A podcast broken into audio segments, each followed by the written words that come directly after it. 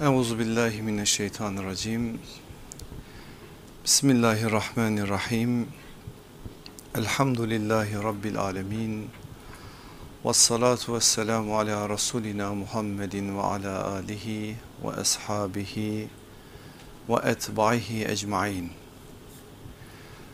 Kıymetli kardeşlerim, Şaban ayının tam ortasına denk gelen böyle mübarek bir gecede Cenab-ı Hak tekrardan bizi başlattığımız yürüyüşün sonlarına yakın bir durağında buluşturdu. Bu gecenin de inşallah bereketinden beraberce istifade ederek bazı sorumluluklarımızın farkına varma adına bir gayret ortaya koyacağız. Cenab-ı Hak inşallah bizlerin bu manada nasibini daha da ziyadeleştirsin. Elde edeceğimiz kazanç daha da farklı, daha da güzel olsun. İnşallah bu tam Şaban ayının 15. gecesi olan ve bizim Berat gecesi dediğimiz bu gece hepimizin, ümmetimizin beratına vesile olsun. Kurtuluşlarımızı inşallah alacağımız, sevineceğimiz o güzel günlere erişmemizin de birer sebebi ve vesilesi olsun inşallah. Aleyhissalatü vesselam Efendimiz nısfı Şaban diyerek yani Şaban ayının yarısı diyerek bu geceye dikkat çeker. Hadis külliyatımızda 5-6 tane rivayet vardır bu gecenin faziletiyle alakalı.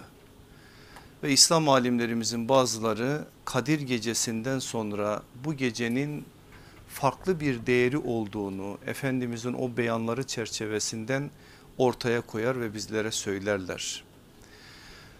Genel bir kabul görmese bile Duhan suresinin ilk ayetlerinde geçen Leyletül Mübareke'nin de bu gece olduğu yönünde bazı rivayetler vardır kaynaklarımızda. Abdullah İbni Abbas'ın en gözde talebelerinden olan İkrime bunu böyle yorumlar. İkrime'den bu manada bu bilgiyi alanlar da genel anlamda onun söylediği sözün üzerine bina ederler bunu ve Kadir gecesi ile arasını şöyle telif ederler. Cenab-ı Hak Kur'an'ı levh-i mahfuzdan dünya semasına bu gece yani nısfı Şaban dediğimiz Şaban ayının 15. gecesi indirmiştir. Daha sonra da dünya semalarından semasından da aleyhissalatü vesselam efendimize ise parça parça indirilmiştir. O ilk indirilişin adı inzal sonraki indirilişinin adının da tenzil olduğu söylenir o farka dikkat çekmek için. Tabi bunlar şu an bizim mevzumuz değil ama zaman o zamana denk geldiği için bu mesele hakkında da birkaç söz söylemekte fayda var. Aleyhissalatü vesselam Efendimiz bu gecenin değer ve kıymetini birkaç tane hadiste beyan buyuruyor dedim ya Onlardan en meşhurlarından birisi Tirmizi'nin savun babının 39 numaralı hadisidir. O hadiste buyurulur ki muhakkak ki Allahu Teala Şaban'ın 15.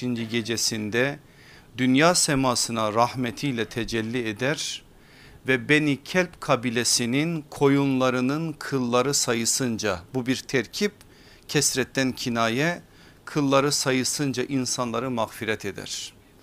Böyle bir umumi af müjdesi verildiği için adı Berat gecesi olmuş zaten. Yoksa Efendimiz aleyhissalatü vesselam berat ifadesini kullanmıyor. Ama bir berattan haber veriyor.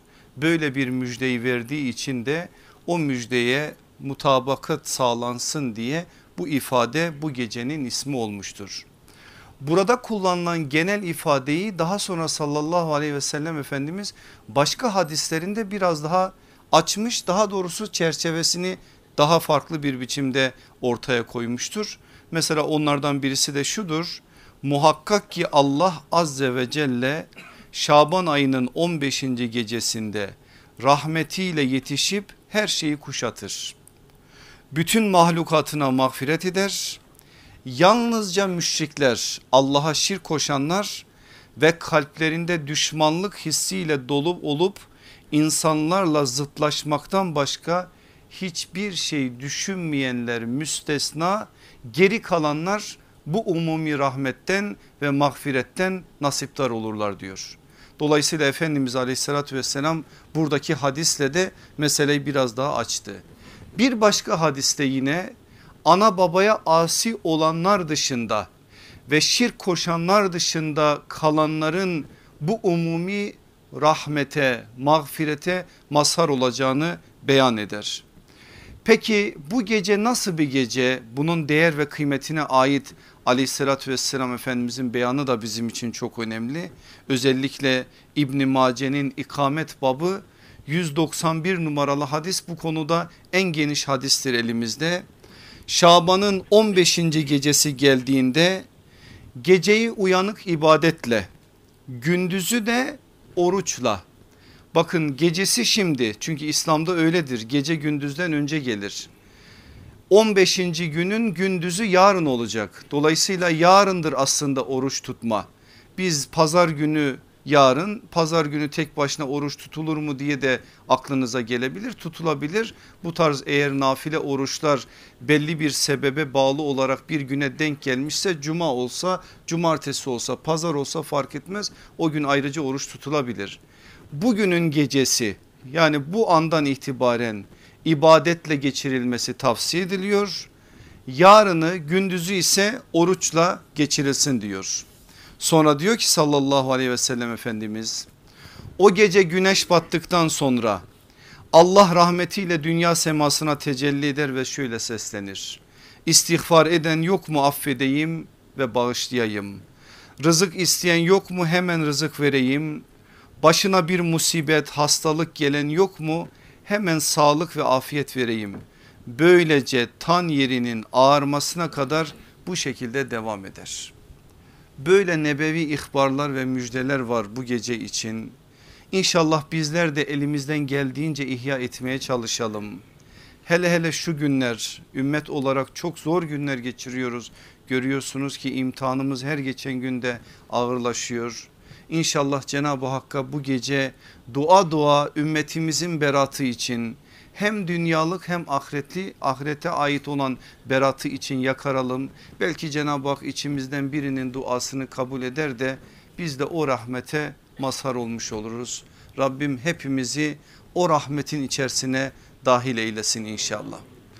Aziz kardeşlerim zamana uygun bir biçimde bir serlevha belirledik. Aslında konumuz biliyorsunuz cihattı cihat ahlakını konuşuyorduk. Beratla da ilişkilendirerek cihat olmadan berat olur mu diye bir serlevha belirledik. Zaten konumuz buydu aslında ama zamana denk gelince de güzel oldu. Cihat olmadan berat olur mu? Söyleriz birçok şey söyleriz. Kendi dünyamızdan baktığımız zaman meseleye hassasiyetimiz neyse oradan söyleriz. Şimdi ben geçen haftaki dersi nasıl anlamış diye bazen soruyorum kardeşlere. Bir miktarı çok sert bulmuş bir miktarı da çok yumuşak bulmuş. Zaten ortasını tutturmak mümkün değil şimdi bizim insanımıza. Ama kimin yumuşak kimin sert bulması bizim için çok önemli değil. Allah ne derse asıl meram odur. O ifade edilir. Bazen hakikat sert de olabilir bazen yumuşak da olabilir. İnşallah biz hep hakikati konuşuruz insanlardan korkarak başka şeylerden korkarak başka şekillerde bazı şeylere takılarak hakikati gizleyenlerden olmayız. Hak ve hakikat neyse onu konuşuruz. Allah onu konuşana kadar bize fırsat versin. Eğer bir gün hakikati ketmedeceksek başka şeylere takılıp da korkaklıktan menfaatten şundan bundan eğer böyle bir şeye takılıp da hakikate zulmedeceksek Cenab-ı Hak bu imkanı bizden alsın ve bizi bir daha da konuşturmasın. Hakikate gölge olduktan sonra konuşmamak konuşmaktan daha evladır. Dolayısıyla biz burada biraz bazen canlar acısa da acısa da bazı şeyleri konuşmak zorundayız. Gelin bu serlevhanın cevabını Kur'an'dan bulalım. Berat olmadan cihat olur mu? Ne diyor Rabbimiz? Ya eyyühellezine amenu hel edullukum ala ticaretin tuncikum min azabin elim. Ey iman edenler sizi acı bir azaptan kurtaracak ticareti size göstereyim mi? Rabbimiz söylüyor. Yol gösterecek bize. Bir ticaretten bahsediyor. Bir alışverişten bahsediyor. Ve aslında bir berattan bahsediyor. Nasıl kurtuluş olacak? Yol nasıl bu manada Rabbimizin sevdiği ve istediği yere varacak ona işaret ediyor. Nasıl gösterecek ve söz nereden başlayacak? Tu'minune billahi ve rasulihi. Allah'a ve Resulüne iman ederseniz en başta bu geldi.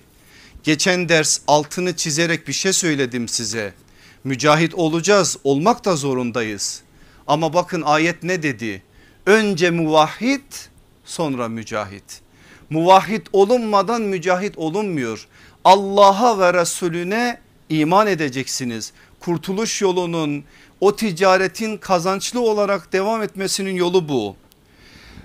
Ve tucahidune fi sebilillahi Allah yolunda cihat edersiniz. Cevaplar geliyor zaten. Nasıl bir cihat? Bi envalikum ve enfusikum. Canlarınızla, mallarınızla. Kur'an'ın dediği gibi diyelim. Önce mallarınızla, sonra canlarınızla. Zalikum hayrun lekum in kuntum ta'lemun. Eğer bilirseniz yani anlarsanız bu sizin için daha hayırlıdır. Hayırlı olanı gösteriyor Rabbimiz bize. Yaghfir lekum zunubekum işte bu takdirde o sizin günahlarınızı bağışlar. Berat geldi.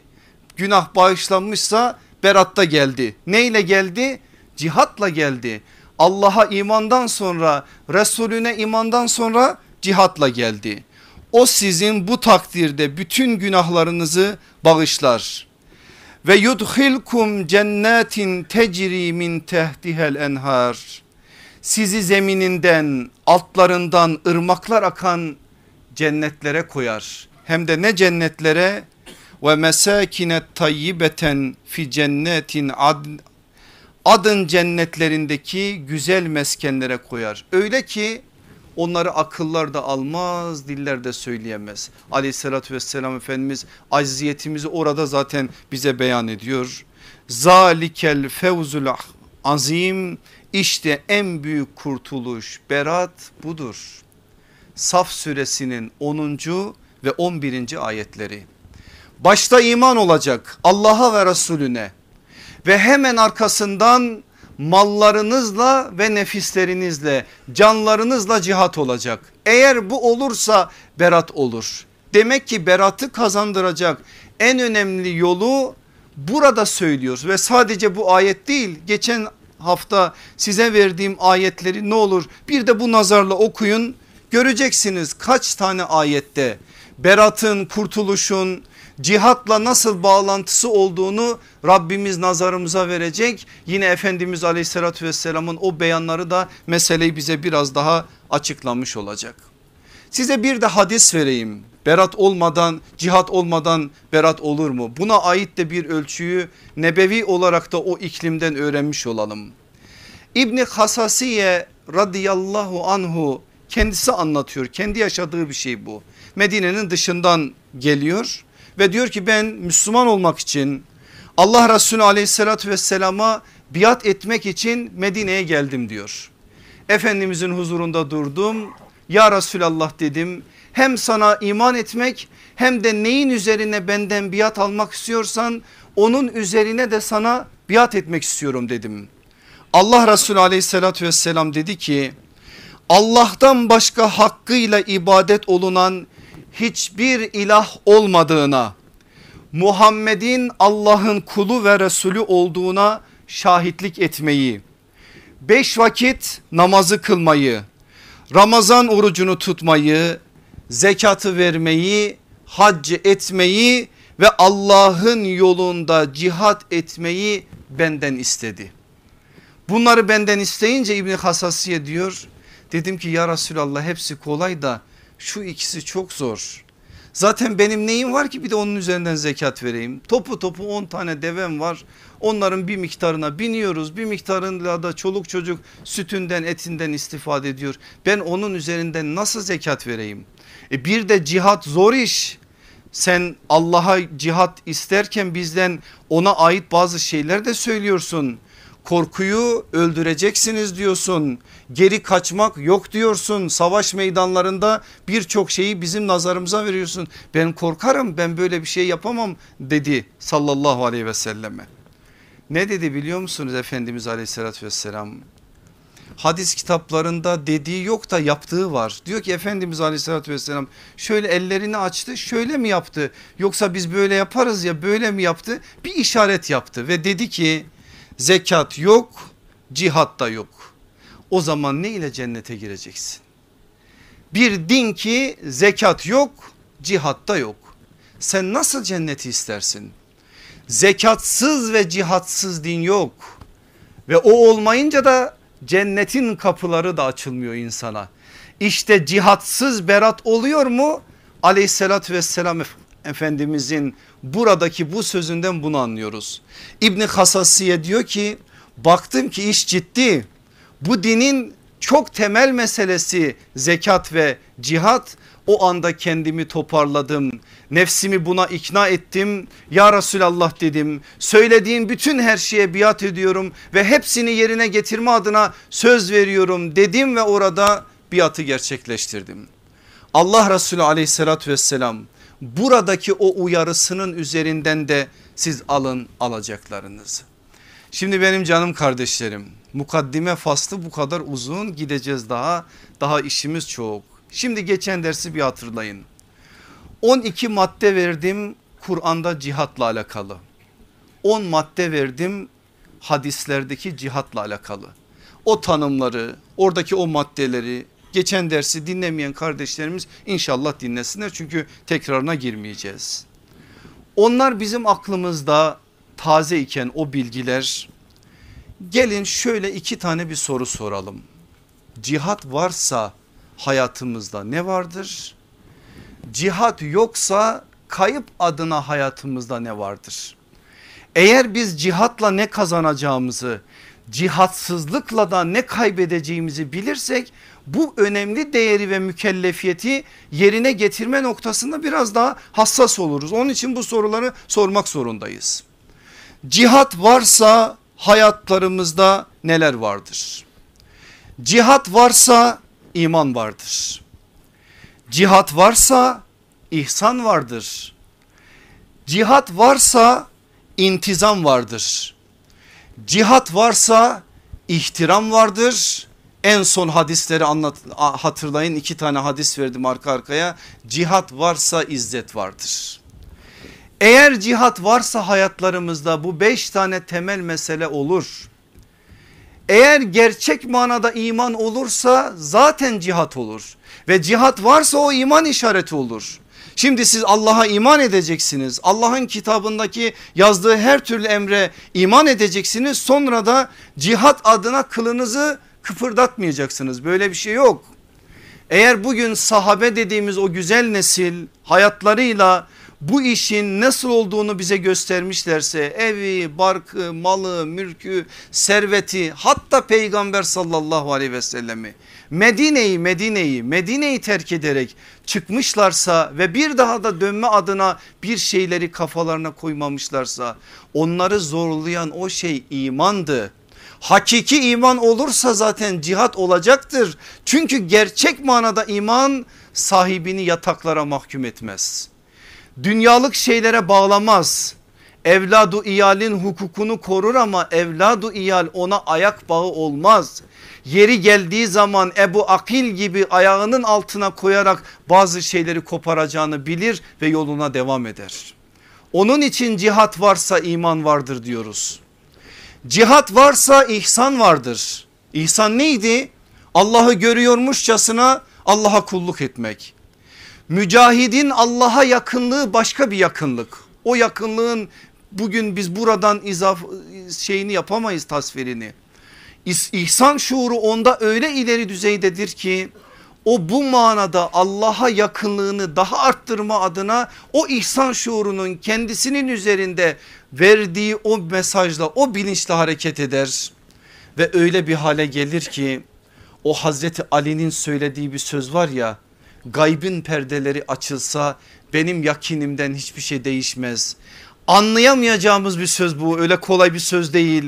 Ama bu iman derecesini gösteren bir şey ve bunu elde, edile, elde ettiren kazandırtan şeyde ihsan şuuru cihat varsa eğer insan bunu da elde edebilir. Geçen ders bir şey söyledim ona bazı arkadaşlar itiraz etmişler bana da birkaç mesaj göndermişler. Nefisle alakalı olan mücadeleyi ve o konudaki rivayeti zayıf bulunduğunu söyledim. Ben, ben demedim söylediler ben de söyledim ki ben de o kanaatteyim zaten. Ancak şunu da söyledim evet mücahit nefsiyle mücadele edecek ona ait de bazı şeyler vardı. Eğer cihat varsa gerçek manada cihat ama öyle Kur'an ve sünnetin sınırlarını belirleyen cihat varsa cihadın içerisinde nefisle mücadele de o ihsan şuurunun bilinciyle insanın hayatında bambaşka bir düzeyde olur.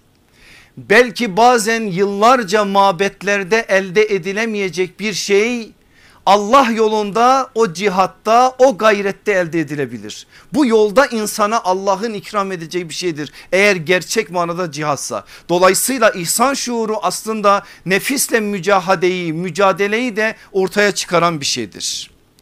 Cihat varsa intizam vardır. Çünkü cihat intizamsız düzensiz olmaz. Gerçek manada eğer cihat varsa o cihadın şimdi neyi gerektirdiklerini de gördüğü, gördüğümüz zaman daha iyi anlayacaksınız. Bir düzen içerisinde olmalı. İtaat meselesini öncesinde konuşmamız boşuna değildi o onu tamamlayan bir meseleydi. Dolayısıyla bütün bunlar hayatın içerisine düzen koyar. Sen şimdi bir mücahit olduğunu iddia edeceksin ama senin hayatında bir düzensizlik olacak. 8 saat uyuyacaksın halen gündüz esneyerek gezeceksin boş zamanların senin hayatında farklı bir biçimde zay olup gidecek. Oturacaksın sen bilgisayarın karşısına senin anladığın cihat sadece o oradan ona laf atacaksın buna bir şey söyleyeceksin saatlerini boş şeyler için harcayacaksın böyle bir şey yok. Gerçek manada cihat varsa ne olur? İntizam olur, düzen olur, disiplin olur. Cihat varsa ihtiram vardır. Ne demek ihtiram?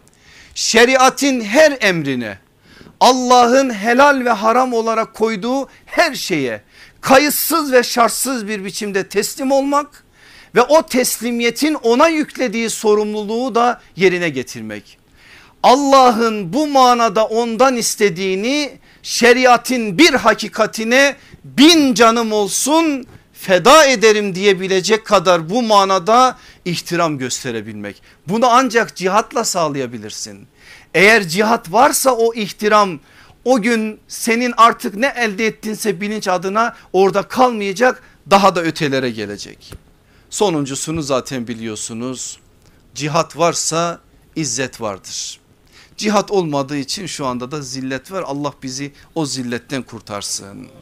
Şimdi benim aziz kardeşlerim bu beş tane madde uzun uzun izah edilebilir ben bu kadarla iktifa edeceğim sadece. Cihat yoksa hayatımızda kayıp adına ne var? Ben aynen hadislerde aleyhissalatü vesselam efendimizin yaptığını yapacağım. Tersini anladınız tersini söylemeyeceğim. Başka şeyler söyleyeceğim ki onun da tersinden müsbetini anlamış olasınız. Şimdi burada anladınız cihat yoksa ne var? İman zafiyeti var. İman vardır dedik iman zafiyeti var. Biz onlara söylemeyeceğiz. Siz tersindeki her şeyi yazın. Cihat yoksa ihsan, ihsan şuuru yoksa o zaman ciddi bir noksanlık vardır. İhlas da yoktur. Eğer ihsan şuuru yok yoksa. Cihat yoksa düzensizlik vardır. Çünkü intizamın karşıtı düzensizlik. Cihat yoksa ihtiram olmayacağı için saygısızlık vardır, vurdum duymazlık vardır, şeriatın emirlerine karşı lakaytlık vardır. Cihat yoksa izzet e, olmayacağı için zillet vardır. Bunları anladığınız için ben söylemeyeceğim. Cihat yoksa kayıp adına ne vardır hayatlarımızda? Dikkat edin. Cihat yoksa tembellik vardır. Belki intizama karşısına bunu yazabilirdik ama özellikle tembelliğin dile getirilmesi aleyhissalat vesselam efendimizin de Allah'a sığındığı hastalıklardan biri olarak hayatı kaplayan kapsayan hayatı işgal eden bir şey olduğu için özellikle buna dikkat çekmek gerekir. Cihat yoksa ne vardır biliyor musunuz? Tefrika vardır. Cihat olduğu zaman tefrika olmaz. Çünkü sen orada ölüm kalım mücadelesi veriyorsun. Eğer orada tefrika oluşuyorsa başka fitneler vardır. Bunların ciddi bir biçimde gözden geçirilmesi lazım. Ben bunları söylerken ne olur siz de bugün cihat adına hareket eden bazı şeyleri bazı grupları bu manada söyle, söylemlerini dillendiren bazı şeyleri buna göre kıyas edin. Cihat yoksa taassuf vardır. Cihadın olduğu yerde taassup olmaz. Cihat yoksa eğer taassuf vardır. Cihat yoksa tekebbür vardır. Nasıl bir tekebbür? Müslüman kardeşine karşı iman eden kardeşine karşı üstten bakma. Onu dikkate almama. Onu kendisinden aşağı görme. Ne diyor biliyor musunuz Hasan-ı Basri tevazuyu bize resmederken tasvir ederken tevazu şudur ki gördüğün her mümini kendinden üstün görmendir. Allah senden ebeden razı olsun. İşte büyükler konuşursa böyle konuşur. Budur işte eğer cihat olursa bunu göreceksin. Ve yanında seninle beraber Allah'ın kelimesi yücelsin diye gayret eden o kardeşlerine karşı toprak olacaksın. Sen bütün tekebbürünü şiddetini kafirlere karşı koyacaksın. Müminlere karşı oldukça tevazu sahibi oldukça merhametli ama kafirlere karşı oldukça şiddetli olacaksın. Çünkü cihat onu gerektirir ve Allah kitabında bunu senin üzerine bir mükellefiyet olarak yazar. Cihat yoksa ne vardır biliyor musunuz? Tahrip vardır. Bu tahrip her şeyi kapsar. Hem dünyayı hem ahireti. Hem dünyaya ait olan işleri hem ahirete ait şeriatimize ait dinimize ait olan işleri. Allah şu güzel günün hatırına hayatlarımıza cihadı koysun. Koysun da bizi kurtarsın su zilletten. Gerçek manada onun yolunda mücadele edebilmeyi hepimize nasip eylesin. Şimdi benim aziz kardeşlerim bu faslın bir devamı niteliğinde bir başka noktaya götüreceğim şimdi sizi. Soralım bir üniversitedeki kardeşimize. Cihat var mı hayatında? Sen cihat deyince ne anlıyorsun? Bir hanım kızımıza soralım. 20 yaşındaki bir inşaatta çalışan kardeşimize soralım. Bir doktora soralım. Bir mühendise soralım. Medresedeki hocaya soralım, soralım talebeye soralım. Okuldaki öğretmene soralım ve uzatın. Kime sorarsanız sorun. Ben bu hafta sordum. Özellikle bizim talebelere sordum. Özellikle de kız talebelere sordum. Dedim ki bakayım cihat deyince ne anlıyorlar? Bir, bir de ders yapmışız geçen haftadan. Bir de şöyle bir soru sorayım. Diyeyim ki sahabenin cihat tablosu deyince aklınıza gelen ilk tablo ne? Cihat deyince ne anlıyorsunuz dediğin zaman şimdi beni dinliyorlar bazıları kızacaklar belki ama kemküm işte bir şeyler söylüyorlar. Sahabeden cihat tablosu deyince aklınıza ne geliyor? Enes bin Nadır'ın Uhud'un meydanındaki kahramanlığı geliyor hocam diyorlar. Of o biçim bir tablo zaten. Abdullah İbni Caş'ın şehadet adına Uhud'un hemen yanı başında Sad bin Ebi Vakkas'la dualaşması geliyor aklıma. O biçim bir tablo. Musab bin Umeyr geliyor aklımıza. Musab bin Umeyr ki Uhud'un meydanında Resulullah sallallahu aleyhi ve sellemin kefareti olsun diye kılıçlar altında doğranırken o sevdasına imanına en ufak leke sürmeyen kameti geliyor aklımıza. Sad İbni Rebi'nin ben cennetin kokusunu Uhud'un arkasında görüyorum diyen o güzel hatırası geliyor aklıma aklımıza. Ve kardeşlerimiz, kızlarımız, hanım talebelerimiz bunları söylüyorlar. Çok da güzel. Zaten bunlar söylenmeli. Bunun söylenmesinde bir mahsur yok. Ama mahsur şurada var benim aziz kardeşlerim. Bazen biz belirlediğimiz hedefle içinde bulunduğumuz konumu doğru bir biçimde tespit etmeyince hedefe varma noktasında yanlış adımlar attığımızdan dolayı belli şeyleri hayatımızda sürekli istikrarlı bir hale getiremiyoruz. Ne demek istiyorum biraz daha açayım dilimin altında bir bakla var çıkaracağım şimdi. Pazar günü geçen pazar ben şeydeydim Hatay'da biliyorsunuz. Orada epey Suriyeli kardeşimiz de var biraz yorulmuştu oradaki kardeşler 4 yıldır o manada bir şeyler çekiliyor çok e, kolay değil. Bana dediler ki ensar muhacir kardeşliğini anlat da kardeşlik çerçevesinden yeniden biz sorumluluklarımızı hatırlayalım. Çıktım sahneye dedim anlatmayacağım. Niye anlatayım ensar muhacir kardeşliği? Biz bu sözleri anlata anlata zayi ettik. Ensar muhacir kardeşliğinden biz ne anlıyoruz ki? Suriyeli insanlar bizim aklımıza geldiği zaman bu iki kavram bizim aklımıza geliyor. Biz sadece konuşuyoruz bunları. Bir tane şurada varsa baba yiğit içinizde çıksın şu kadar milletin içerisinde onun sadece elini değil ayağını öpeyim. Nasıl da ensar muhacir kardeşliği? Allah Resulü aleyhissalatü vesselam kardeş kıldı. Vardılar eve konuşuyorlar. Kardeşim kardeşlik sözüyle olmaz. İşte bu benim evim. Yarısı senin yarısı benim. İşte bu benim malım. Yarısı senin yarısı benim. İşte bu benim tarlam. Yarısı senin yarısı benim. Ötesi de var da ötesine gitmeyelim. Nerede bu? Nerede? Bu kadar anlattık biz. Nerede? Biz ne anladık peki Ensar Muhacir kardeşliğinden? Evde kullanılmayan malzemeleri gönderdik mi Suriyeli kardeşleri olduk Ensar. Evde geçmiş ilaçları gönderdik mi onlara ilaç lazım olduk Ensar.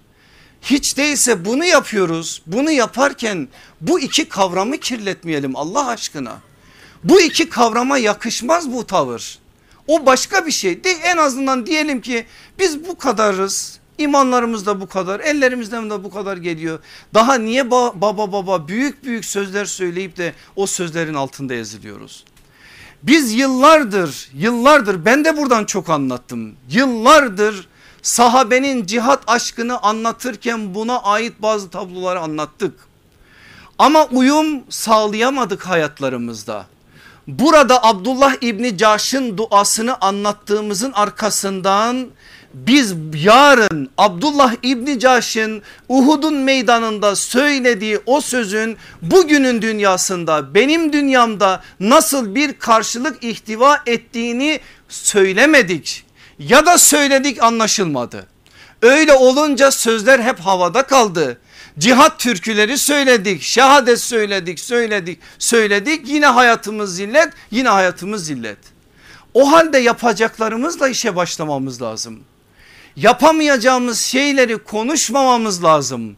Allah konuşmamızdan hoşlanmıyor ve bunun Allah katında büyük bir cürüm olduğunu söylüyor.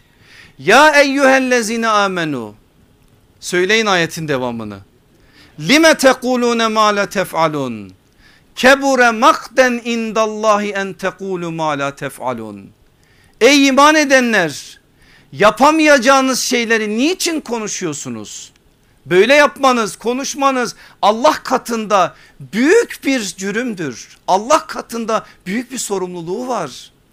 Böyle yapmayın böyle yapmayın diyen bir Kur'an var elimizde. O halde biz niye konuşalım bunları? Niye sözleri zayi edelim? Niye boyumuzdan büyük sözler söyleyip de yarın hayatlarımızla onları tasdikleyecek şeyler yapmayalım ya da hayatlarımızla naksede, naksedecek şeyler yapalım? Mutabık kuralım. Vallahi kurtuluşumuz asr-ı saadette ve sahabede bunu biliyorum ve bunu söylüyorum yıllardır size. Allah nefes verdiği müddetçe de söyleyeceğim ama sadece anlatmakta değil. Sadece rivayette değil riayette. Sadece bilgide değil ilgide ilgi göstermede sadece orada bırakmak değil evet istikbalimiz bizim köklerimizdedir ama köklerimize gidip bugünümüzü inşa etme adına bir şeyler bulmak durumundayız. hayran olduğunuz bir sayfa. Ben zannetmiyorum ki şu gençlerden bir tanesi hayran olmasın.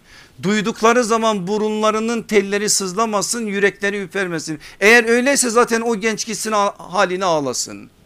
Hubeyb'i duyup da yüreğinin telleri sızlamayan var mı içinizde? Yok. Peki biz Hubeyb İbn Adi'yi birkaç hafta önce burada anlattık derste. Allah Resulü aleyhissalatü vesselam gönderiyor onu Beni Lihyen kabilesine altı arkadaşıyla beraber. Ne için? Kur'an öğretmeni olmak için. Kur'an muallimi olacak. Kur'an muallimi olarak yürüyor ama Allah şehadeti nasip ediyor. Şimdi biz öncesini örtüyoruz. Çünkü Kur'an muallimliği ne ki? Biz mücahit adamız. Ne işimiz var bizim çoluk çocukla? Biz başka şeyler yapmamız lazım. O işler bizim gözümüzü doyurmuyor. Bizim gözümüzü kesmiyor. 10 tane gencin yükünü omuzlamak 10 tane gençle ilgilenmenin cihat olduğunu bilmiyoruz biz. Bu bize yaramıyor. Bu bizim çok da basit gördüğümüz bir şey. Ama Hubeyb'i anlatıyoruz. Ah Hubeyb ah Hubeyb ne peygamber aşkı ne peygamber sevdası diyoruz. O Hubeyb Kur'an muallimi olarak çıktı yola. Ve Hubeyb giderken hiçbir zaman ben öleceğim diye gitmedi. Böyle bir şehadet arzusu da yok kusura bakmayın. Şehadet bile bile ölüme yürümek değildir. Şehadet ölümü öldürerek yürümektir. Bile bile ölüme yürümek bizde yok. Böyle bir mantık İslam'ın bir mantığı değil. Sen bu manada eğer şehadeti gerçek manada anlarsan ne demek bu? Bile bile ölüme yürümenin ne demek olduğunu ve bunun nasıl kerih görüldüğünü de anlarsın. Gideceksin elinden geldiğince sen düşmana zarar vereceksin. Kendini düşmanların önüne alın beni yiyin diye bırakmayacaksın. Böyle bir cihat da yok. Cihadın nasıl olduğunu, nasıl başladığını, nasıl yürüdüğünü aleyhissalatü vesselam Efendimiz yüzlerce örnekte bize veriyor.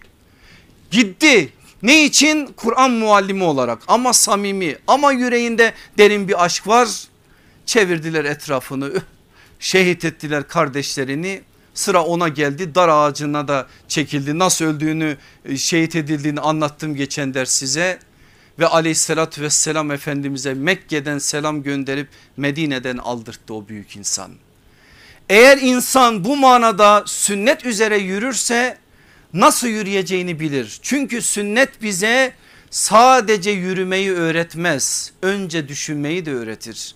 Sünnetin tarifi odur ben ısrarla bu tarifi veriyorum derslerde size. Müslümanca düşünme ve Müslümanca yaşamadır.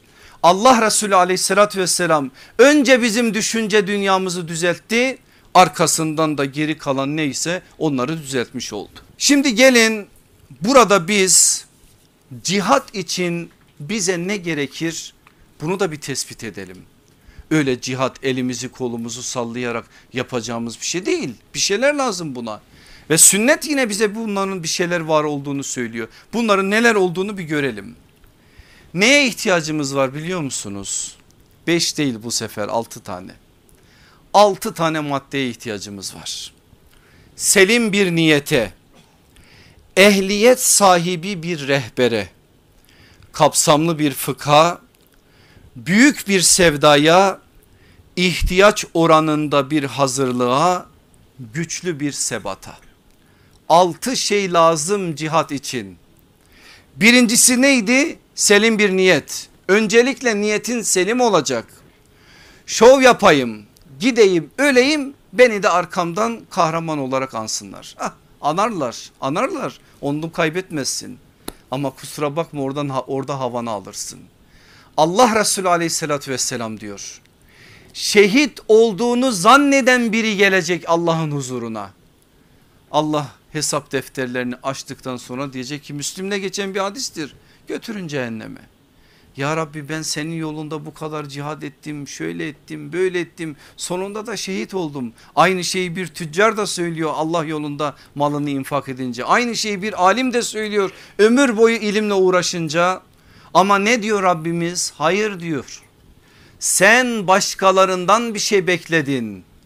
Niyetine başka şeyler karıştırdın. Şöyle desinler böyle desinler dediğin onlar da dediler. Sen ortak koydun benim bu işime ben ortak kabul etmem git kimin için yaptınsa ondan al diyecek. Allah kimseyi bu hale düşürmesin. Onun için selim bir niyet. Eğer bu konuda yüreğimize bir şeyler gelirse insan övülmeyi seven birisidir. Yüreğimize bir şeyler gelirse bu manada bazı şeyleri terbiye etmeden atılacak adım adım bizi mahcup eder. İşte orada mücahade biraz daha nefisle ön plana çıkar. Ne yapıp yapıp bu konuda bazı şeyleri terbiye ederek yürümenin yollarına bakmak lazım. Onun için cihad için bize ne gerekli sorusunun ilk cevabı bu selim bir niyet. İkincisi ehliyet sahibi bir rehber olmazsa olmaz. Ehliyet sahibi olacak, alim olacak, arif olacak, abid olacak. İyi hoş diyorsun ama hocam yok. Yoksa yok otur o zaman. Eğer şimdiye kadar bulamadınsa ben ne yapayım ki? Sen bunu yok diyorsan sen nereye gidiyorsun o zaman cihat için? Senin en büyük cihadın onları oluşturmak o zaman. Çünkü öncelikli olarak odur. Öyle gidip sağda solda kahvanelerde şurada burada hiç ehliyeti olmayan insanların sözleriyle hareket edilecek bir şey değil bu. Bu önemli bir şeydir ve o rehber ciddi bir biçimde ilim erbabı olacak birisidir. Nasıl insanlarla istişare edilmesi gerektiğini geçen ders hatırlayın söyledim. Sahada olan işin ızdırabını çeken bu manada meseleleri bilen birisiyle bu tarz birisiyle istişare ederek yürüyeceksin. Ve o rehber seni tanıyacak. Tanımadan asla sana yönlendirme yapamaz. Eğer gerçek bir rehberse. Şimdi kitap tavsiyesinde bulunan kardeşler bile bilecek hatırlayacaklar içinizde. O bile belli bir tanınma ister. Kaldı ki cihat adına bir şeye sevk edeceksin. İçinizden bazı kardeşler vardır ki Allah farklı farklı kabiliyetler vermiştir. Hepimizin aynı işi yapması mümkün mü? Değil. O halde biz hepimiz niye aynı işe kendimizi sevk ediyoruz? Rehber de eğer gerçek manada rehberse yani bu işin ehliyeti ve liyakati varsa önce seni bir teste tabi tutar. Bakar sen nesin ne kadarını biliyorsun ne yapabilirsin nerede kabiliyetin var hangi alanında sen cihat adına bazı adımlar atabilirsin bunların hepsini yapar ondan sonra sana bir alan açar. Böyle yapmadan belli şeyleri tanımadan oluşturmadan atılacak adımlar verilecek görüşler istişareler hiçbir fayda sağlamayacaktır. Bugün biz bu istişarenin de ahlakını ne yazık ki bilmediğimiz için bazen istişare yaptığımızı zannediyoruz. İstişare yapmıyoruz. Noter bir şey aklımızda var tasdik ettirmek için bir yer arıyoruz. E böyle bir yerde buluruz nasıl olsa böyle bir şey yok. Ehliyet sahibi bir rehber seni tanıyarak bu manada bir şey söyleyecek. Üçüncüsü kapsamlı bir fıkha. Cihat diyorsun, tebliğ diyorsun, davet diyorsun, birçok şey diyorsun. Koca koca iddiaların var. Peki bu manada ne okudun sen? Ney aldın mesela bu manada fıkıh olarak birisinden sadece okumakla da olmaz bu. Fıkıh bir hocanın ehliyet sahibi bir hocanın yanında tedrisatı yapılacak bir şeydir. Öyle kolay bir şey değil. E bu manada bir şey var mı? Yok. 2-3 tane slogan 2-3 tane ayet bu kadarlık bir şeyle bizim mücahit cihat meydanlarında yok böyle bir şey. Ve bu manada atılan adımların ümmetin başına ne kadar sıkıntıyı soktuğunu hepiniz benden daha iyi biliyorsunuz. Onun için kapsamlı bir fıkha. Büyük bir sevdaya dördüncüsü bu sevda büyük olacak. Biraz önce Hazreti Musab'ın radıyallahu anh sevdasından bahsettik. Onun sevdasına ulaşma adına bir gayret olacak. Hazreti Hubeyb'in sevdasına ulaşma adına bir gayret olacak. Beşincisi ihtiyaç oranında bir hazırlığa. Cihadı hangi alanda yapacaksan hazırlığını da o alanda yapmak durumundasın. Hazırlıksız olmaz atlar hazırlayın diyen bir ilahi ferman var karşımızda. O gün attı bugün cihadın malzemesi neyse ve sen hangi alanda cihat veriyorsan o alanda hazırlığını yapacaksın. Yedincisi de güçlü bir sebata. Sebat sabır olmadan olmaz. İnanın ki kolay bir şey değil. başladığın o yolu bitirebilmek her baba yiğidin harcı değil. Onun için bunda sebat lazım. Bunlar olacak. Bunlar olmazsa eğer tam anlamıyla cihattan söz edilemez. Bunlar olacak ki bir manada gerçek manada işte çerçevesini sınırlarını Kur'an'ın ve sünnetin belirlediği o cihat adına şeyler ortaya çıkmış olsun. Bakın bizim fıkıh kitaplarımıza üç çeşit cihattan bahsedecek. Düşmana karşı, şeytana karşı, nefsin arzularına karşı. Fıkıhtan bahsettik ya eğer bilseydik kapsamlı bir fıkhın fıkı bu manada bazı şeylerin de farkına varırdık. Düşmana karşı cihat, şeytana karşı cihat, nefsin arzularına karşı cihat. Üçün de, üçünün de Kur'an'da karşılıkları var. Düşman kimdir? Kur'an veriyor bize. Fela udvane illa ale zalimin. Zalimlerden başkasına düşmanlık yoktur. Peki kim o zalimler? Allah'a şirk koşan zalim mi? Müşrik zalim mi? Zalim. Mürtet zalim mi? Zalim. Ehli kitap bu manada eğer bazı şeyleri yapmışsa gelmiş bizim topraklarımızı işgal etmişse bizi birbirimize düşürmüşse birçok fitneyi bugün İslam toplumlarının içerisine yerleştirmişse zalim mi? Zalim ama bazen zalim bizden de olabilir. Ve Allah Resulü aleyhissalatü vesselam en faziletli cihat diyerek o zalime dikkat çekiyor. O zalim kim? Ve en faziletli cihat ney? En faziletli cihat zalim bir idarecinin sultanın karşısında adaleti hakkı haykırmaktır. Cihat mı Allah Resulü aleyhissalatü vesselam sana cihadı tarif ediyor. Bakın İslam tarihi boyunca iki insan için seyyidü şüheda ifadesi kullanılır. Seyyidü şüheda ne demek? Şehitlerin efendisi. Kim o ikisi? Biri Hazreti Hamza diğeri kim? Hazreti Hüseyin. Hazreti Hüseyin'e o ifadenin verilmesi işte bu hadisten dolayıdır. Hazreti Hamza Uhud'un meydanında düşmana karşı mücadele verdi ve şehitlerin sertacı efendisi oldu. Müşriklere karşı mücadele verdi bu ifadeyi kazandı. Ama Hazreti Hüseyin zalim bir idareye biat etmeyerek onun biat adına söylediklerini kabul etmeyerek o biatı yapmadığından dolayı Kerbela'nın meydanında kılıçlarla doğrandı ve ona seyyidü şüheda dendi. Demek ki seyyidü şüheda terkibinin ifadesinin kazanılması için ille de karşıda müşriklerden kafirlerden oluşan bir tablo gerekmiyor. Burada Hazreti Hüseyin'in bu konudaki o ölçüsü de bizim için önemli bir ölçü. İşte biz bunları anladığımız zaman aslında cihadın çeşitlerine ait de bazı şeyleri öğrenmiş oluruz.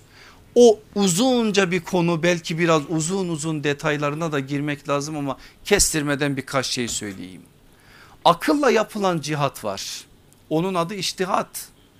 Onu yapan da müştehit. Aynı kökten gelir cehd kökünden.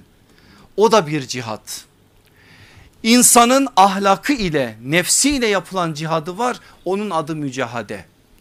Bir de cihat var ki fiili olandır. İşte o mal ile olur, kalem ile olur, ilim ile olur, kılıç ile olur, olur da olur. Onlarca çeşidi vardır onun.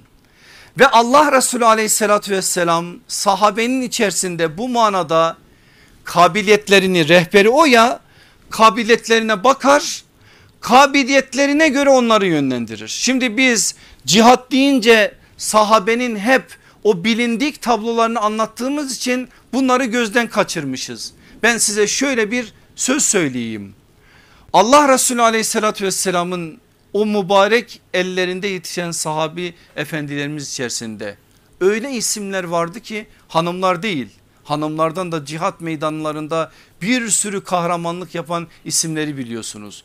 Öyle isimler vardı ki hiç cihat meydanlarına çıkmadılar. Ve aleyhissalatü vesselam efendimiz de onların çıkmamasını hiç yadırgamadı.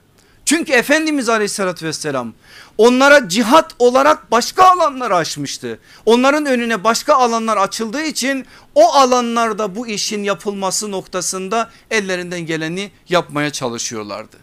Bakın buna ait birkaç rivayet aktaracağım şimdi sizlere. Abdurrahman bin Kab İbni Malik, Kab bin Malik'in oğlu babasından naklediyor bize. Diyor ki babam şu Ara suresinin 224. ayetini duyunca hani şairlere ancak azgınlar sapıklar uyar ayetini duyunca sarsıldı. Çünkü o da bir şair o da diliyle çok farklı bir biçimde cihad eden isimlerden birisi. Geldi sallallahu aleyhi ve selleme dedi ki ya Resulallah ayet böyle söylüyor bundan sonra ben artık şiir söylemeyeceğim. Efendimiz aleyhissalatü vesselam dedi ki mümin kılıcı ve diliyle cihad eder. Nefsim elinde olan Allah'a yemin ederim ki şairler savaşı met eden, mücahitleri savaşa teşvik eden, onları cesaretlendiren, coşturan ve şiirleriyle sanki düşmanları ok yağmuruna tutan kimse gibidir. Bu hadis Ahmet bin Hanbel'in müsnedinde geçiyor.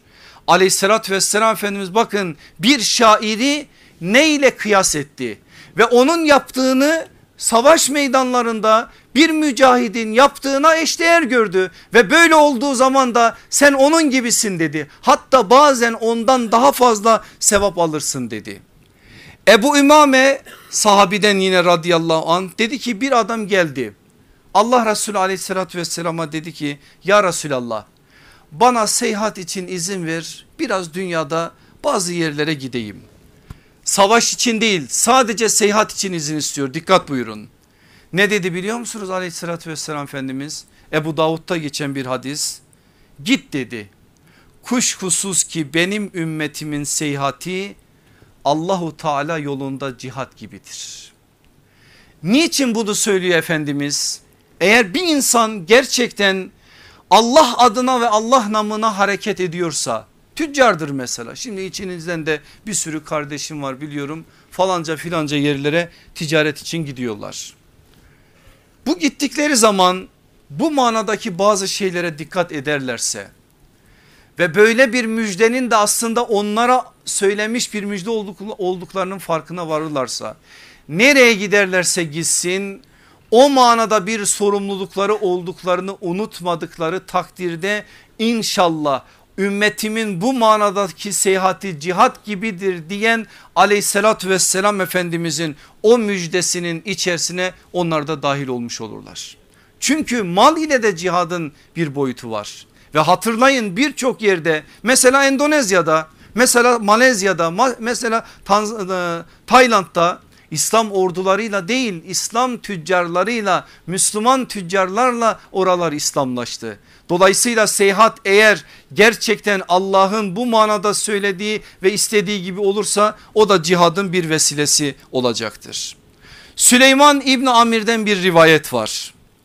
Birisi onun arkadaşlarından Amr İbni Abese diyor ki Allah Resulünden duyduğum bir hadisi bize anlat ama tam da öyle anlat.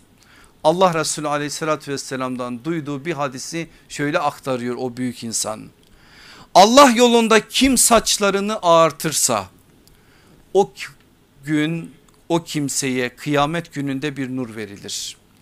Allah yolunda bir ok atan kimseye de attığı ok düşmana isabet etmese de etmese de etse de etmese de bir köle azat etme gibi bir sevap verilir. Bir köle azat eden kimse de o kölenin her organına karşılık bir organını ateşten korunmuş olur. Efendimiz sallallahu aleyhi ve sellem söylüyor. Yine burada çok o hadisi kullandık hatırlayın. Allah bir ok vesilesiyle üç kimseye cenneti verir. O oku Allah için atan, o oku yapan usta ve hiçbir iş gelmiyor elinden atılan okları toplayıp o mücahide veren adam. Üç tane yol gösteriyor sallallahu aleyhi ve sellem bize. Hiç kimse demesin ki bu işin tek yolu var. Hayır bu işin çok yolu var. Kabiliyetlere göre, mizaçlara göre, karakterlere göre, Allah'ın verdiği ikramlara göre bu değişir. Onun için bu manada tek yol var deyip de diğer yolları kapatmak doğru değil. Şöyle bir yanlışa düşüyor bazen bazı kardeşlerimiz. Şimdi yıllar yılı buralarda bir şeyler yapmış neyse sonra Allah bir yol açmış gitmiş Afrika'ya oradaki insanların mazlumiyetini görmüş. O heyecanlı coşmuş gelmiş Türkiye'ye şimdi kimi görüyorsa en büyük hayrın o olduğunu söylüyor ve herkesin de o hayır için seferber olmasını istiyor. Senin yaptığın güzel onu sen yap bırak başkaları da başka şey yapsın. Niye her zaman hepimiz bir işin bir ucundan tutuyoruz da o işi İslam'ın temel meselesi olarak görüyor ve bütün insanlığı da ona çağırıyoruz. Böyle bir şey doğru değil aziz kardeşlerim. Bugün ümmetimizin bir sürü derdi var. Keşke daha fazla aramızda koordinasyon olsaydı ümmet olarak. Keşke aramızdaki bu güç bölüşümü daha düzenli olsaydı ve alanları gerçekten ayırsaydık bu konuda ümmet olarak daha düzenli daha disiplinli bir biçimde hizmet alanları oluştursaydık. E bunu yapamıyoruz bari bunu yapamazken kendimiz kendi yaptığımız işi önemseyelim ama kendi yaptığımız işin tek iş tek yol olduğunu söylemekten artık vazgeçelim. Böyle bir şeyin bize kazandıracağı bir şey yok. Allah Resulü aleyhissalatü vesselam sahabeden bunu istemediyse bizim bu manada başka şeyler söylememize gerek yok. Geçen ders söyledim ancak cihadın farzı aynı olanı var farzı kifayesi var.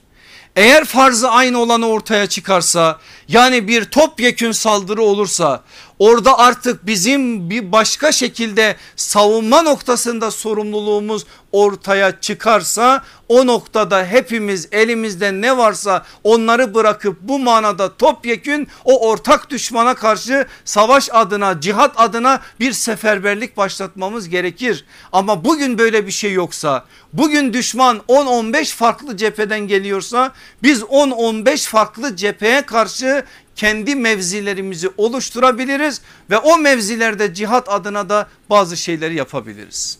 Zaman ilerlediği için girmeyeceğim oraya ama sadece şu kadarını söyleyeyim. Ne olur Hassan bin Sabit'i bir de bu gözle okuyun. Allah Resulü aleyhissalatü vesselamın ona Allah'ım sen Hassan'ı ruhul kudüs ile destekle dediği Hassan bin Sabit'i Hadi Hasan onlara bir şeyler söyle Cebrail seninle beraberdir dediği Hassan bin Sabit'i. Yemin ederim ki Busra ile Sana arasında beni bu kadar sevindirecek dil yoktur dediği Hassan bin Sabit'i. Hassan'ın sözleri oktan daha tesirlidir dediği Hassan bin Sabit'i. Sadece şu kadarını söyleyeyim. Hendek gazvesine çıkmış Müslümanlar Allah Resulü de orada 3000 sahabi de orada Hassan bin Sabit cihat meydanında değil. Nerede? Hanımların yanında. İçeride bir saray var Hassan bin Sabit'in büyükçe bir evi kasr yani işte Türkçe anlayabileceğimiz şekliyle saray diyoruz. Orada oturuyor bütün hanımlar oraya o da o hanımların önünde. Dışarıdan bir ses geliyor bir tıkırtı İçerideki kadınların başında Safiye anamız var. Hazreti Hamza'nın kardeşi biliyorsunuz. Hastana diyor ki bak bir ses var dışarıda bir bak neyin nesi. Tir tir titriyor. O sözleri söyleyen adam dışarıya çıkıp ne olduğuna bakamıyor. Ben gidemem diyor. İş başa düşünce Safiye anamız gidiyor bir de bakıyor ki Yahudilerden birisi casus göndermiş oraya. Eline aldığı gibi bir çadır direğini orada bir Ora, kavga başlıyor ve o Yahudi orada öldürüyor. Geliyor içeriye diyor ki ben öldürdüm. Git diyor üzerinde ne varsa hepsini ganimet olarak ganimet olarak al. Sonra şöyle itele aşağıya doğru it ki aşağıda olanlar bizim sahipsiz olmadığımızı anlasınlar. Hasan bin Sabit'te hiç hareket yok. Ben kan görünce düşer bayılırım diyor. Ben yapamam diyor. Ve bu sefer iş yine kendine kaldığını anlayınca gidiyor sürükleye sürükleye o Yahudi'yi aşağıya atıyor. Yahudiler Müslüman kadınların çocukların sahipsiz olmadıklarını anlayarak saldırıdan vazgeçiyorlar. Hendek gazvesi bittikten sonra olay Resulullah'a anlatılıyor. Allah Resulü aleyhissalatü vesselam o mübarek dişleri görünürcesine gülüyor tebessüm ediyor. Hele bir daha anlat diyor hele bir daha anlat diyor ama Hassan bin Sabit'e en ufak bir söz söylemiyor. Senin gibi erkek olmaz olsun falan demiyor kınamıyor. Kabiliyeti mizacı o onun belki elinde kılıç yok ama onun öyle şiirler var ki onun dilinde yüzlerce askerin karşı tarafa veremeyeceği kadar zarar verebilecek adımları da atıyor. Allah Resulü aleyhissalatü vesselam da diyor ki senin cihadın dilinle diyor. Sen de bununla yapacaksın diyerek ona o alanı açıyor. Yine bunun gibi Hassan bin Sabit gibi nice sahabileri sayabiliriz bu konuda. Allah Resulü aleyhissalatü vesselam bu manada onlara böyle alanlar açarak bir yönüyle işin nasıl yürütüleceği konusunda çok önemli ipuçları veriyor bize. Cenab-ı Hak şu gecenin hürmetine bizleri de anlayanlardan eylesin. İki tane rivayet aktaracağım size tefekkür edin bu gece muhasebe gecesi biraz üzerinde durun öylece azığımızı almış, almış olarak dersimizi kapatalım. Zeynep binti Caş annemiz anlatıyor Allah ondan ebeden razı olsun. Diyor ki bir gün geldi sallallahu aleyhi ve sellem Efendimiz yüzü sararmış korkmuş bir vaziyette böyle farklı bir ruh hali var. Hemen fark ettim dedim ki ya Resulallah hayırdır? Dedi ki yaklaşan büyük şer yüzünden insanlara yazık olacak. Söze dikkat edin yaklaşan büyük şer yüzünden insanlara yazık olacak. Zeynep binti Caş annemiz diyor ki ben dedim ki ya Resulallah içimizde iyiler olduğu halde de felaketlere uğrar mıyız? Allah Resulü aleyhissalatü vesselam dedi ki fenalıklar çoğalırsa evet. Sonra benim anlamadığımı görünce Allah Resulü aleyhissalatü vesselam o fenalıkların çoğalmasının ne demek olduğunu söyledi. İnsanlar zalimi görür de zulümlerine mani olmazsa Allah bütün insanlara azap etmesi pek yakındır. Ne olur Efendimiz sallallahu aleyhi ve sellemin sözünü iyi anlayın. İnsanlar zalimi görür de zulümlerine mani olmazsa Allah bütün insanlara azap etmesi Allah'ın bütün insanlara azap etmesi pek yakındır. Evet bir müjde var. Ümmeti Muhammed'e toptan helak yok. Ama burada bir azaptan bahsediyor.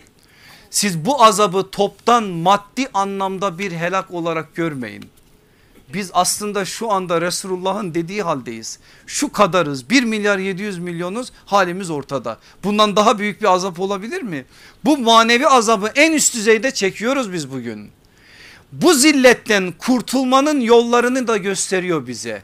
Eğer biz Zalimi gördüğümüz zaman bu zulmeden kimse babamız olsa anamız olsa en yakın akrabalarımız olsa sevdiğimiz bir hoca olsa başımızdaki bir idareci olsa kim olursa olsun bir zulüm varsa ortada o zulmü engelleme adına eğer biz bazı adımları atmazsak işte uyarı orada. Bana ne dediğiniz anda zillete mahkum oluyorsunuz. Çünkü neme lazımcılık Müslümanın takınacağı bir tavır değil. Ve bugün berat gecesi berata ait bazı şeyler muhasebe edilecekse bakın muhasebe edilmesi gereken en önemli meselelerden bir tanesi bu. İkinci rivayet biraz uzunca ama dikkat edin konuşmalara. Ebu Ümame el Bahili radıyallahu an Allah Resulü aleyhissalatü vesselamdan rivayet ediyor. Diyor ki Efendimiz bir gün oturuyoruz bir anda farklı bir dünyaya sanki pencere açtı. Sonra birdenbire şöyle bir söz söyledi.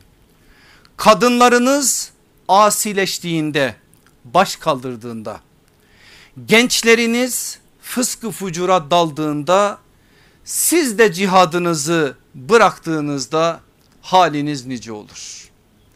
Aleyhissalatü vesselam Efendimiz bugünü görüyormuşçasına konuşuyor. Allah konuşturuyor. Kadınlarınız asileştiğinde baş kaldırdığında gençleriniz fıskı fucura daldığında siz de cihadınızı bıraktığınızda haliniz nice olur. Sahabe-i kiram efendilerimizin bir anda moralleri bozuldu. İçlerinden birisi dedi ki ya Resulallah bunlar olacak mı? Allah Resulü aleyhissalatü vesselam dedi ki evet varlığım kudretinde olan Allah'a yemin olsun ki bundan daha şiddetlisi de olacak. Bunlar olacak bundan daha şiddetlisi de olacak. Ashab-ı kiram efendilerimiz daha da korktular. Bundan daha şiddetlisi nasıl olacak ya Resulallah diye sordular. Allah Resulü aleyhissalatü vesselam dedi ki marufu emretmediğinizde ve münkeri yasaklamadığınızda haliniz nice olur. Daha şiddetlisi neymiş? İyiliği emretmemek, kötülükten nehyetmemek. İşte biraz önce söylediğim neme lazımcılık bu. Böyle bir mantık. Böyle bir mantık olursa daha şiddetli bir şey olur. Ashab-ı kiram efendilerimiz yine dehşetle bu da mı olacak ya Resulallah dediklerinde Efendimiz aynı yemini bir daha söylüyor. Evet varlığım kudretinde olan Allah'a yemin olsun ki bundan fenası da olacak. Ashab-ı kiram yine dehşetle bundan fenası ne olacak ki ya Resulallah dediklerinde söylüyor ki sallallahu aleyhi ve sellem Efendimiz siz İslam'ın ve selim aklın iyi gördüğü şeyleri çirkin olarak çirkin olarak gördüğü şeyleri de iyi olarak görmeye başladığınızda ne dediği anlaşılıyor değil mi? Allah'ın helal kıldığını haram haram kıldığını helal saymak. Bu manada Allah'ın yasaklarını çiğneyip bu yasaklara da kılıflar bulduğunuz zaman işte o zaman haliniz nice olur. Sahabe yine dehşetle bu da mı olacak ya Resulallah diyorlar. Ve her söz ashab-ı kiram efendilerimizi başka dünyalara götürüyor. Ne diyor Efendimiz? Evet varlığım kudretinde olan Allah'a yemin olsun ki bundan daha da çirkini olacak. Sahabe yine merakla bundan çirkini nedir ya Resulallah diye sorduklarında siz İslam'ın çirkin gördüğü şeyleri emredip onları cebren yaptırmaya İslam'ın iyi ve meşru gördüğü şeyleri ise yasaklayıp bunlara mani olduğunuz zaman haliniz nice olur. Ashab-ı kiram bir daha bu da mı olacak ya Resulallah dediklerinde evet varlığım kudretinde olan Allah'a yemin olsun ki daha çirkini olacak dedi ve sonra şöyle buyurdu. Rabbimiz buyuruyor ki buradan sonrası ne oldu? Hadisi kutsi oldu.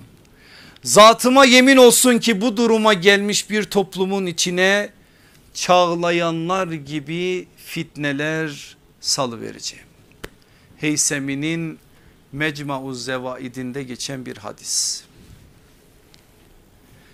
Demek ki bugünkü hallerimizin kurtuluş yolları bu hallerin tasvirini yapan sallallahu aleyhi ve sellemin sözlerinde saklı. İnşallah anlayanlardan olacağız, kavrayanlardan olacağız, ciddi bir muhasebesini yapanlardan olacağız. Ve bu gece de bizim için inşallah bir milat olsun bir milat olarak edineceğiz. Hayatımızdaki var olan bu eksikleri giderme adına gayret içerisinde olacağız. Cenab-ı Hak eksiklerimizi tamamlasın. Bizim yüreklerimize, akıllarımıza, zihinlerimize cihat aşkını, şehadet sevdasını sadece sözde bırakmayarak yüreklerimizin ta derinliklerine yerleştirsin. Rabbim izzeti elde edebileceğimiz o güzel günlere şu gecenin hatırına bizleri ulaştırsın. Yüz binlerce insanın beratını alacağı şu gecede bizleri de o beratını alanların içerisine katsın. Yeryüzünün neresinde olursa olsun şu anda Allah'ın dini için onun kelimesi yücelsin diye gayret eden bütün mücahitlerini muvahhidlerini muzaffer eylesin. O Allah'ın dini için gayret eden kardeşlerimizin ayaklarına çelme takmaya çalışanlara onlara farklı farklı şekillerde engel olmaya çalışanlara Allah fırsat vermesin. Zalimlerin, kafirlerin, münafıkların bütün oyunlarını başlarına geçirsin. Onları birbirleriyle uğraştırsın. Onları birbirleriyle uğraştırsın. Kapalı kapılar ardında bu ümmetin kaderiyle farklı bir biçimde oynamaya çalışanlara Mevla fırsat vermesin. Amin. Bizi birbirimize sevdirsin. Amin. Rızasına erdirsin. Amin. Yolundaki gayretimizi, çabamızı, azmimizi daha da arttırsın. Amin. Nesillerimizi ve gençlerimizi her birisini birer cihat sevdalısı etsin. Amin. Sevdaları sadece İslam olsun. Amin. Kalksın İslam desinler, otursun İslam desinler, sadece İslam desinler, yalnız İslam desinler. İslam için yürekleri yansın, İslam için yürekleri yansın, İslam için yürekleri coşsun. Amin. Kadınlarımıza, hanımlarımıza, erkeklerimize, gençlerimize, yaşlılarımıza Allah bu cihat arzusunu yerleştirsin. Bizi dinini sadece sözle söyleyip hayatına intikal ettirmeyenlerden etmesin. Göz açıp kapayıncaya kadar bizi nefsimizle baş başa bırakmasın. Yolunda azmimizi, gayretimizi, ihlasımızı daha da ziyade, ziyadeleştirsin. Mahzun ve mazlum olan coğrafyalarımıza bir an önce Rabbim rahmet eylesin. Başta Kudüs'ümüz olmak üzere Suriye, Irak neresi varsa İslam coğrafyalarının dört bir tarafında zulüm içerisinde olan Doğu Türkistan'da, Güneydoğu'da nerede nerede Müslüman kardeşlerimiz varsa oradaki o sıkıntılarını Mevla gidersin. Amin. Bizleri de o sıkıntıları giderme adına memur kılsın. Amin. Bizlerin dualarını sadece kavli olarak bırakmasın. Amin. Fiili duaların da sahibi kılsın bizleri. Onun yolunda cihad edip sonunda da şehadet adına bir ödülü ve mükafatı kazanan bahtiyarlar zümresine bizleri de dahil eylesin. Ve sallallahu ala seyyidina Muhammedin ve ala ali seyyidina Muhammed ve ahire davana enilhamdülillahi rabbil alemin. El Fatiha.